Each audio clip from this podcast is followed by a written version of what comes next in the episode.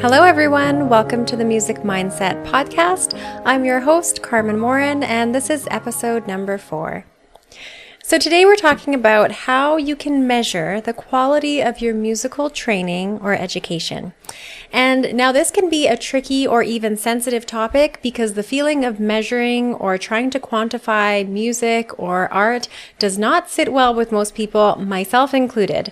So, to be clear, I'm not here to discuss how you can measure music or any art form for that matter.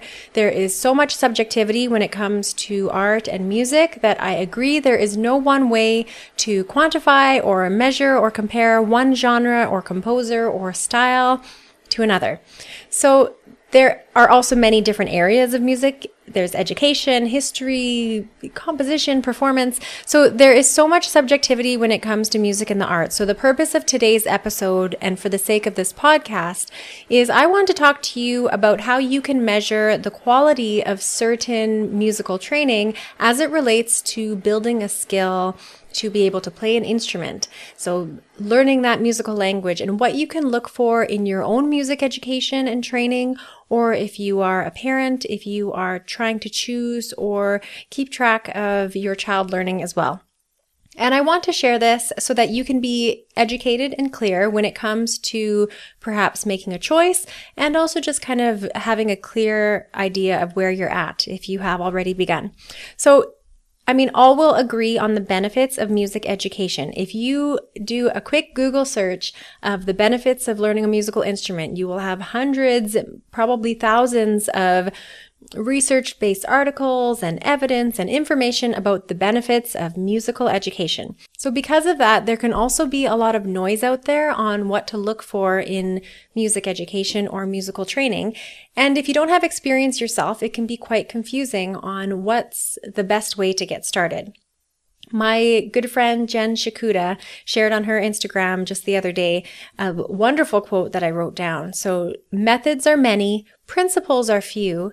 Methods always change, but principles never do. So, there will be a lot of noise out there on what's the best method and way to learn. And what I'm hoping to give you today are some core principles and some clear parameters that can help you to really cut through the noise and really know if you are pursuing the musical training that is the best fit for you and the best return of your investment of time and resources and all those things that have to be involved when you are learning something such as this. So my background is one of quite formal classical training. So students work with a highly trained teacher in a pretty formal and direct setting. And this is conventionally that sort of tried and true musical instrument format where generally this is where you go if you want the highest quality results. And it's just kind of this long standing tradition in Western music. But I recognize that this format of lessons in reality is just not accessible to all people. So people will learn through apps. Some will be self-taught. Some will learn in groups for a variety of different reasons. And a lot of these options have come about to try to make music education and training accessible and so that the benefits of musical training can be available as an option for everyone. So whatever option you have been trying or that works best for you, the goal is to give you these parameters that you can look for as a way to measure if you are on the right track for what you hope to get out of your musical training. So as you know, I am a big believer that the early stages of lessons and training are arguably the most important. This is when you lay the foundation for whatever you will or will not be able to do down the road.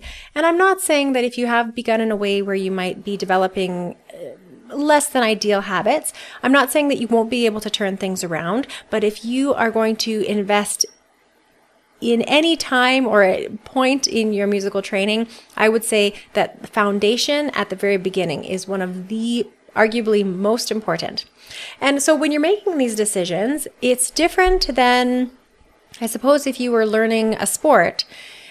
Personally, if I were learning a sport that I didn't know anything about, I would appreciate guidance on what to look for in a training or program. But if you were learning a sport, let's say basketball, for example, you might have a really clear way to measure if you're improving, and that would be counting how many baskets you are able to make. You can see that improvement that out of every 10 shots, you can make, you know, four baskets, then six, then eight, and then finally 10. And you can really see that measurement of how you're improving. Now, I recognize that it's a little bit different when you're learning a musical instrument because in this case, the number of pieces you learn is not indicative to the level of training. Also, the number of years you're in lessons is not going to tell you the quality of the training. So it can be very hard to evaluate, and I definitely appreciate that. People will come to our school, people will come to our school, and we have pretty formal classes and lessons in our programs, and they will come after learning in another method or a group program or a learning app, and they will have been learning that way for many years. And it can be a little off putting to meet a formal instructor who says, you know, that they have to go back and redo things or the quality hasn't been what they would expect for a certain amount of time. And we have to give this honest feedback and hopefully work with the student to go back and fill in some holes or just make some adjustments. So what I want to give you are some parameters and guidelines that can help you to have an idea of what you might look for and also just help you to gauge if you are in the right spot. So when I thought about this as a topic, there were actually many different ways that I thought I could approach and share this information. But when I really thought of what would be the most simplified way and how people can really just have an actionable tool that they can walk away from after listening to this episode, I decided that the number one thing that you have to look for to determine the quality of training that you can receive in any method is to focus on the output that it creates. And I know that that might be simple, but when I was doing research for this and I was looking at how we tend to make these decisions, most of what we look at is actually input based. We focus on what the program will input to us, what we will receive, and actually less thought goes into the output because the output we're waiting to come later on and we see all this coming in that we're receiving from a program or a method and there's actually less focus on the output. So I would like to pose that you should actually measure any method or the training by looking at the output. So people will focus on the input and what they receive in their lessons. They might think about what they're going to receive from their teacher, so how often they'll have their lessons. In something like an app, they might look at the newest technology that helps them to track and read the notes in music. They might focus on the input of the number of pieces that they're given. If they are in a group program, they might focus on the types of games that you'll get and the resources that you'll have access to. Or in certain programs, you might focus on the number of concerts that you'll have access to and all this input that you'll get from that method and from that program, things that add convenience. So all of these things absolutely add add value. I'm not saying that they don't. They certainly do. But if you want to measure the training that you can receive from those methods, instead of focusing on the input, you have to focus on the quality of the output. So let's frame this outside of music lessons and let's compare if I had a broken computer. And if I wanted to really find out how I should go about fixing that computer and who should fix that computer, I would base how effective they are entirely on the output that they can create. Can they get the computer to be functioning again? I wouldn't focus on how much I enjoyed being at the computer repair shop. I wouldn't focus on the additional resources that I might have, all this extra value that would be input, input, input.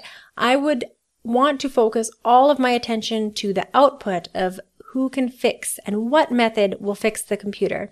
Because this not only means that the computer repair person has the knowledge and experience, they understand how the components work together, but they also know how to implement it and give a sequence of how it all comes together, what has to come first before you get to that end result, and to get everything working like a well oiled machine. So similarly, if you are trying to choose a method of learning music or a school or a program, there is bound to be differences in levels of ability between the students, levels of commitment, But in general, you can still get an idea for what's possible with that training by focusing on the output. Now, don't worry though, I'm not going to leave it at that because if you don't have a musical background yourself, or even if you do, it might not be clear what you're looking for in that output. And that is, of course, what we're talking about today. So, first one that we'll start with, not in order of importance, we'll begin with technical proficiency and control. So, has the student developed technical proficiency? Can they play fluently and connect to their instrument? Are they utilizing their body when they play? When I see technical ability, I also recognize that they have learned how to practice. They have learned how to delay gratification. They have learned how to break down challenges. They've learned how to manage their time so that they can get everything ready. So when you're focusing on output and you see these things in a student, you know that not only have they become technically skilled, but they had to learn all of these things and all of these aspects were incorporated into their musical training. Next, for what you might look at in output at the musical instrument is expressiveness, artistry, and emotion. And this will also come to you through literacy, being able to read and interpret and understand the music. So we all have expressiveness and emotion in us, but when a performer can convey this in their performance, it tells you many things about their training. Like I said, we all have things that we have within us that we can and should express. But when you have gone through training where you're developing tools of how to let that expressivity come out through your playing, and also when you're able to look at a piece of music or art and learn how to frame it in a way where you can share or convey emotion, that is something that is developed through your training. Music is often considered a language in itself. And as part of that literacy, I use the same basis of language learning when we apply and talk about literacy in music. So if you think about how a child will learn their language, first they develop the ability to imitate. They learn how to imitate what their mums and dads are saying and just repeat after them. So that's a skill in itself. And the child may not know what word they are saying when they first learn to say it, but then the next step would be that they learn how to recognize the word and understand the meaning of it. And next, that leads to them being able to apply that word to different contexts and eventually giving them the tools that they need to be able to use that word to express themselves in authentic and personal and unique ways. So developing that same literacy through musical training will not just show you that a student has musical expression within them because all human beings do. But what that tells you about their training is that they have been guided on how to develop that and how to share it and use it as a tool and understand the meaning in what they are creating and what they're sharing as well. So when you are listening and watching for the output in a student and you see that they're expressive, it's wonderful to see that human nature coming out through their music, but it also will tell you a lot about their musical training. Now that leads me to my next point, which is that ability to be able to perform and share your music. And that is a very big part of music education is being able to communicate authentically and convey meaning through music. And I am a big believer music is meant to be shared.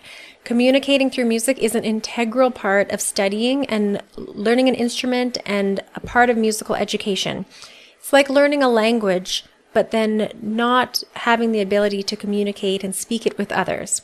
Of course, there are going to be introspective experiences that are very important to art and music, just like there is in language. But the ability to convey and show and communicate an idea through music is a tool that is developed and trained in your musical training and in your lessons. When you see a student performing and you're looking at the output of a student and you see that they're really trying to express something through their music, not only have they learned that this is something available to them, but they've also developed the tools to do so. And that's a really beautiful thing to measure and look for when you're looking at the output that a certain method of training or program will create. And lastly, if you are looking at the output of a student to determine the quality of the training and education that they've received. I always like to look at the enjoyment that they receive through music. Now, I have to be clear. I do not mean the enjoyment of practicing and the enjoyment of the lesson, because I will be the first one to tell you, and we've talked about it lots already just in these first four episodes, that the delayed gratification and the working through challenges to really feel great joy when it comes to playing a musical instrument is one of the most important and fruitful parts of the whole process. So, what I mean by enjoyment is the way that the student has the potential to enjoy the creative process and enjoy making music. And when you see all of these other areas are in place, so they've developed their technical ability, they've tapped into their emotion and their expressivity through playing. They understand the musical notation and they are literate and they are able to communicate their authentic selves through their own music. That is when you will see a deep level of joy because the student is confident and knowledgeable and they are able to infuse their own personality and ideas into what they perform because they have developed all of the tools to do so. And when they can confidently do that, you will see that they will have that enriching experience of musical enjoyment and expression. So I hope that these four or five guidelines can really help you when it comes to understanding parameters or guidelines that you might look for if you are receiving or pursuing a quality musical education and seeing how that can line up based on what your learning goals are as well. When I think of the word education, I never think of it as reaching some level of certainty. Of course, there's a lot of knowledge involved, but when I really think about education, I believe in developing the tools and the ability for your mind to be able to pursue constant inquiry. And when you look at music as a language, you are able to see how much depth there is that by developing certain tools of communication and vocabulary and the things that you need to be able to communicate through these means, then it opens up this door for the many layers of ways that you can explore the musical language. Musical education is very comprehensive, and you have to develop the physical skills and control so that you have the full range of tools needed to then communicate your thoughts, your personality, and your interpretations when you perform. Musical training teaches you to think differently, but also to enjoy listening differently. And it gives you a knowledge of self and your own culture and really opens the door for your own creativity to flow.